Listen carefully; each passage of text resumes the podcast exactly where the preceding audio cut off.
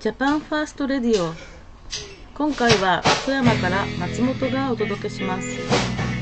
この番組は日本第一と北信越の提供でお送りしています。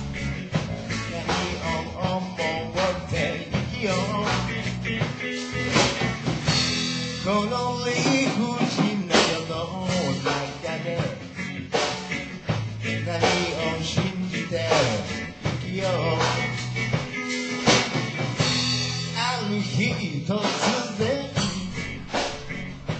さて皆さん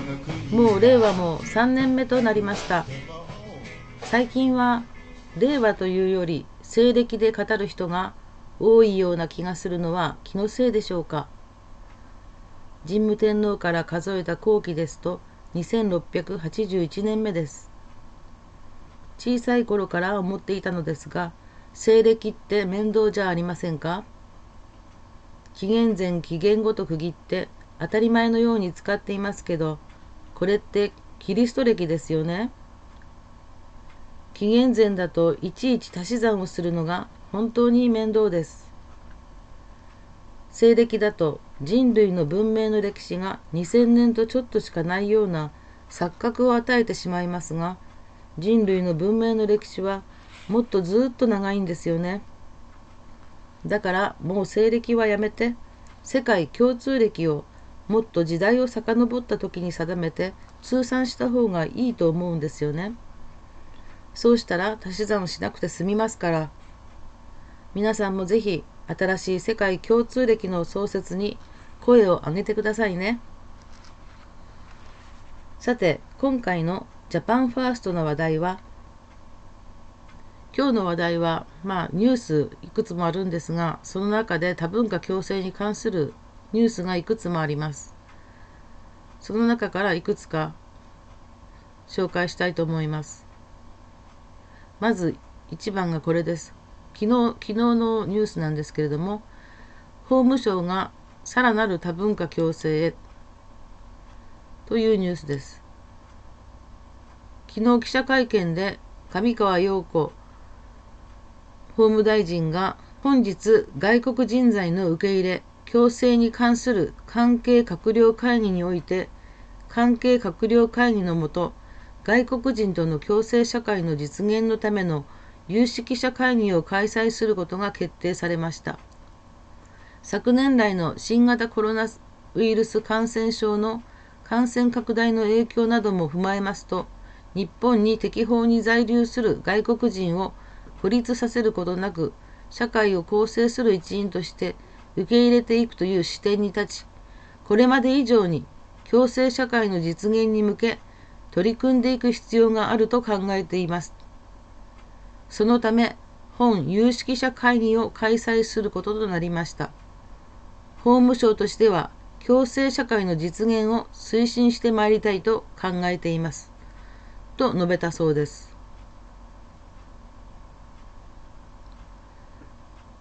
え、この外国人との共生社会の実現ということなんですがまずおかしいまあもちろん皆さんご存 あの反対派の人たちは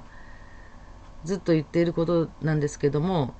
まずですね外国人との共生社会の実現と当たり前のように政府が言っているんですけど私たちはいつこの外国人との共生社会の実現に賛成したんでしょうね。いつそんな話があったのかと。例えば選挙なんかで日本を共生社会にしましょう。日本を共生社会にするためにその実現のために頑張ります。と言って当選した議員は一人もいないはずなんですね。そして、えー、安倍さんは8年間首相であった間ずっと移民政策ではないと。移民政策は取らない。移民政策と誤解されないように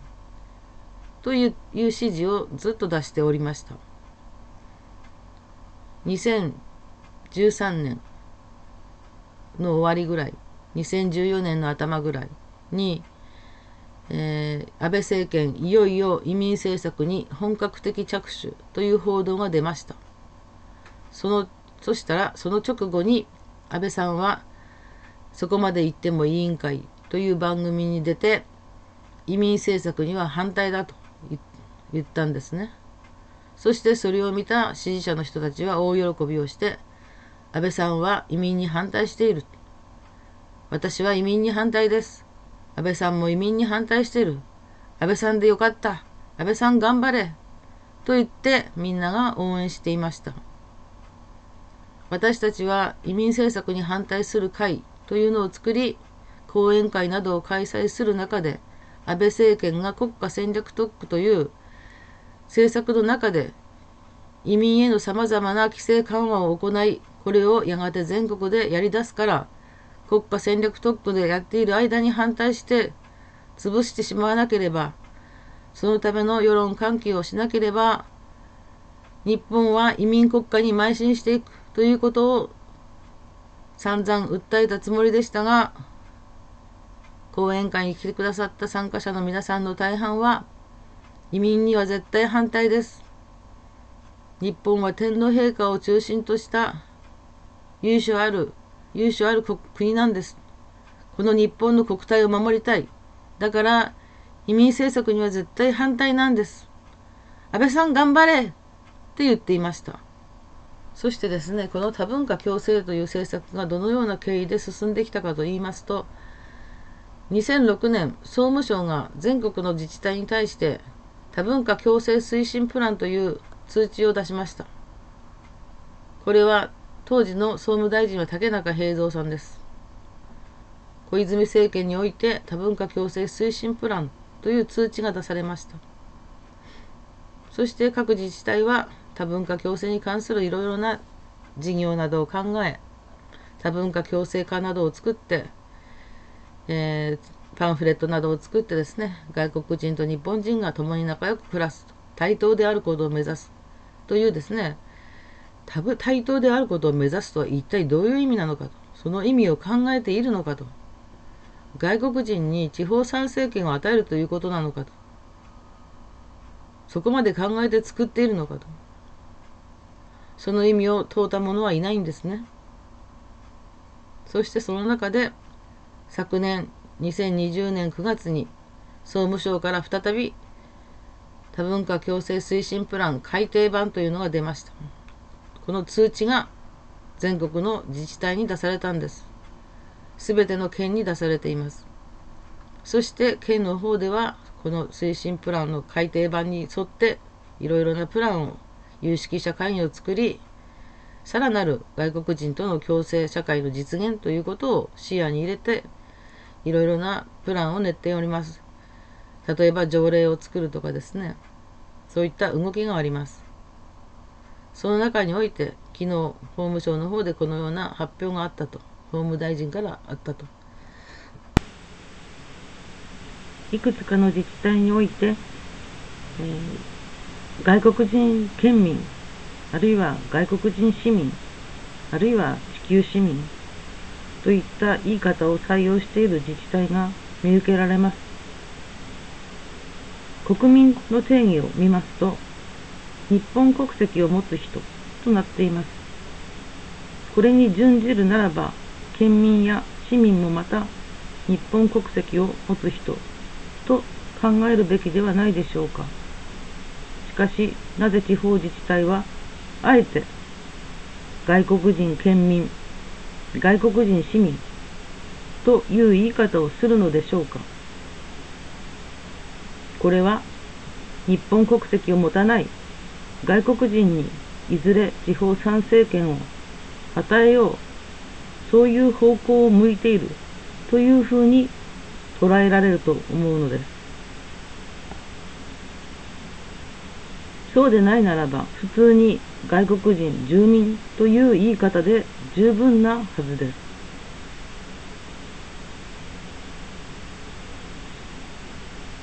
皆さんは外国人の外国籍の方に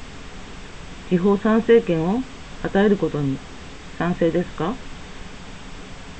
しかし、公務員、お役所が勝手にそういう故障を用いるのはこれはおかしいと言わざるを得ないと私は思います。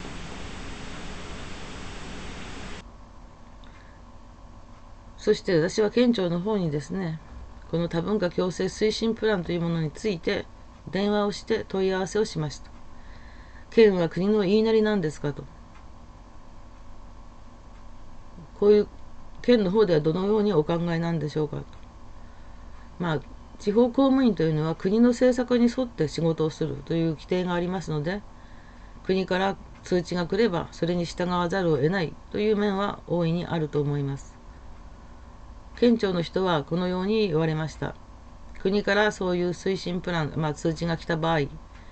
ー、担当部署がそれに沿ったプランを作り上げると。そしてそれを県議会に出しますと。県議会の方で承認されればプランが実現します。で私は聞きました。では県議会から質問や反対があった場合はどうされるんですか？と質問や反対があった場合は一旦持ち帰ってプランを練り直します。では反対が多数の場合はそのプランは没になるんですか？とそうですねと県議会で議決されればプランは実行できない。という流れになっている。しかしその担当者がおっしゃるには今まで県議会において多文化共生というものに対して質問や反対があったことは一回もないということでした。その時私はその話を聞いてなぜ議員を出さなければいけないのかということを痛感しました。議会が議会だけなんですねそういったものを止めれるのは議会なんです例えば住民とか県民とかから何何かに対して陳情などが多く反対の意見が多ければまたそれも議員が議員が県議会でそれを取り上げてそして否決までいけばプランは潰れるということなんですね。住民の声であ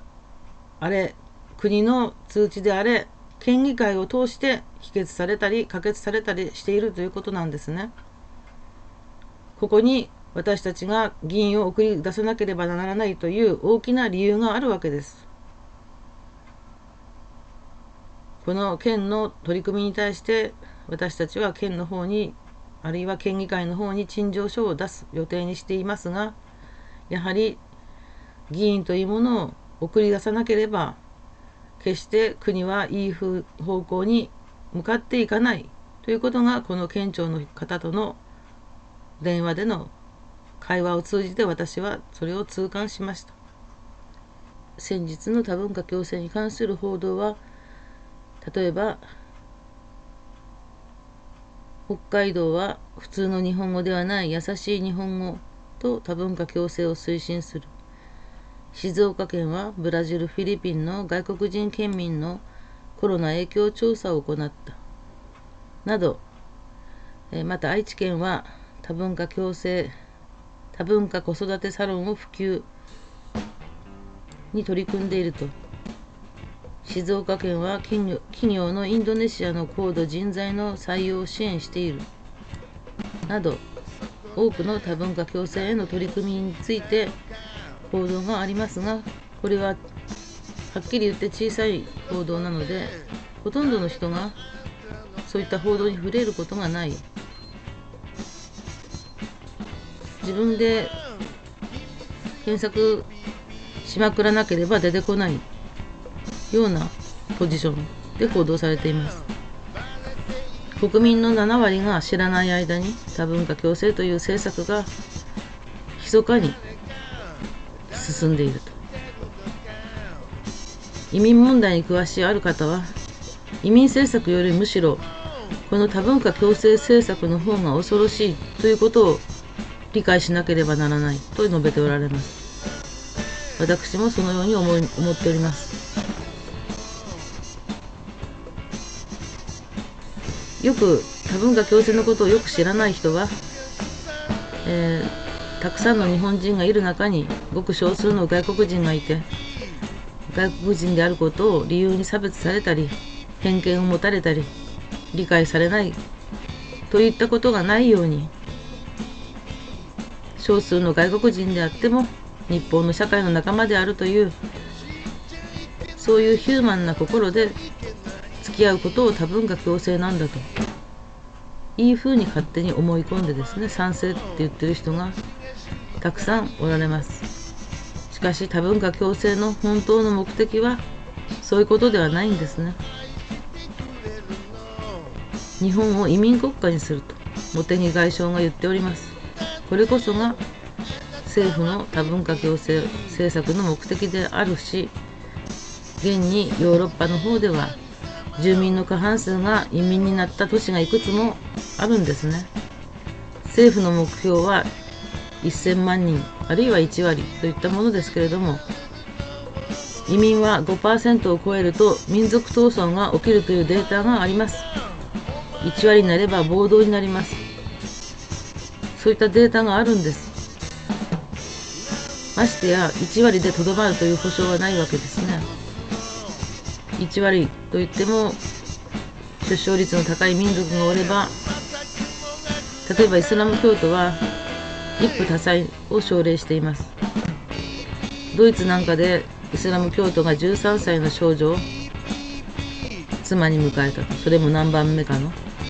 それをドイツの方で取り締まれないと。イスラムはイスラム教徒はイスラム法で裁くことを要求しているわけですね。人数が少ないうちはおとなしくしているかもしれませんがそのようにヨーロッパのように過半数がそういった人たちになると自分たちの主張を言うわけです。決して日本の法や伝統文化に従うということはないんですよ。ないんです。人間は自分のために生きているのでありよその国へ行ってそのよその国の発展のために頑張ろうなんて思う思うという前提で受け入れるのはおかしいんですね。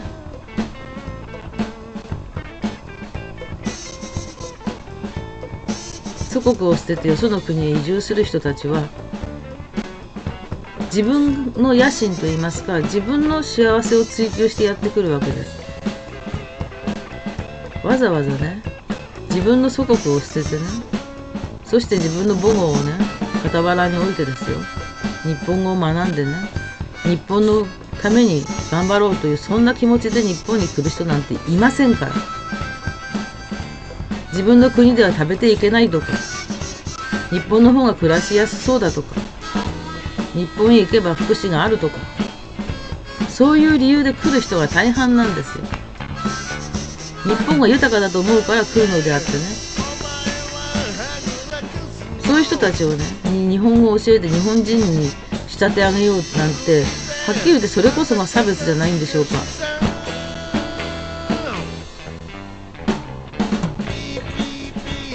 い。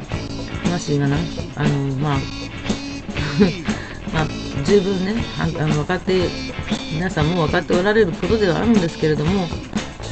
日々ですよ。こうやって多文化共生に関していろんな県が取り組んでいるという報道があるのにね。そういったことに目を向けないと。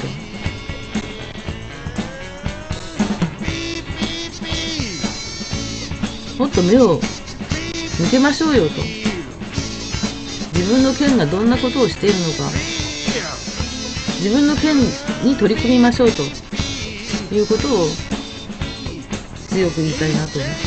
思います。もうもちろん私たちも自己反省を込めてですね。自分の住んでいる県に県の問題に対してですね東大元暮らしと言いますか、まあ、東大元暮らしとはちょっと違いますけど自分の足元を見ていないということを最近ものすごく反省しております。反省しております。はい。なので他の県の方もあ取り組んでおられると思うんでちょっとここは端折りますまあ、多文化共生に関するニュースの方は富山県本部の方で連日ツイートしておりますのでぜひそれをご覧いただければと思います。今日はこの辺で失礼します。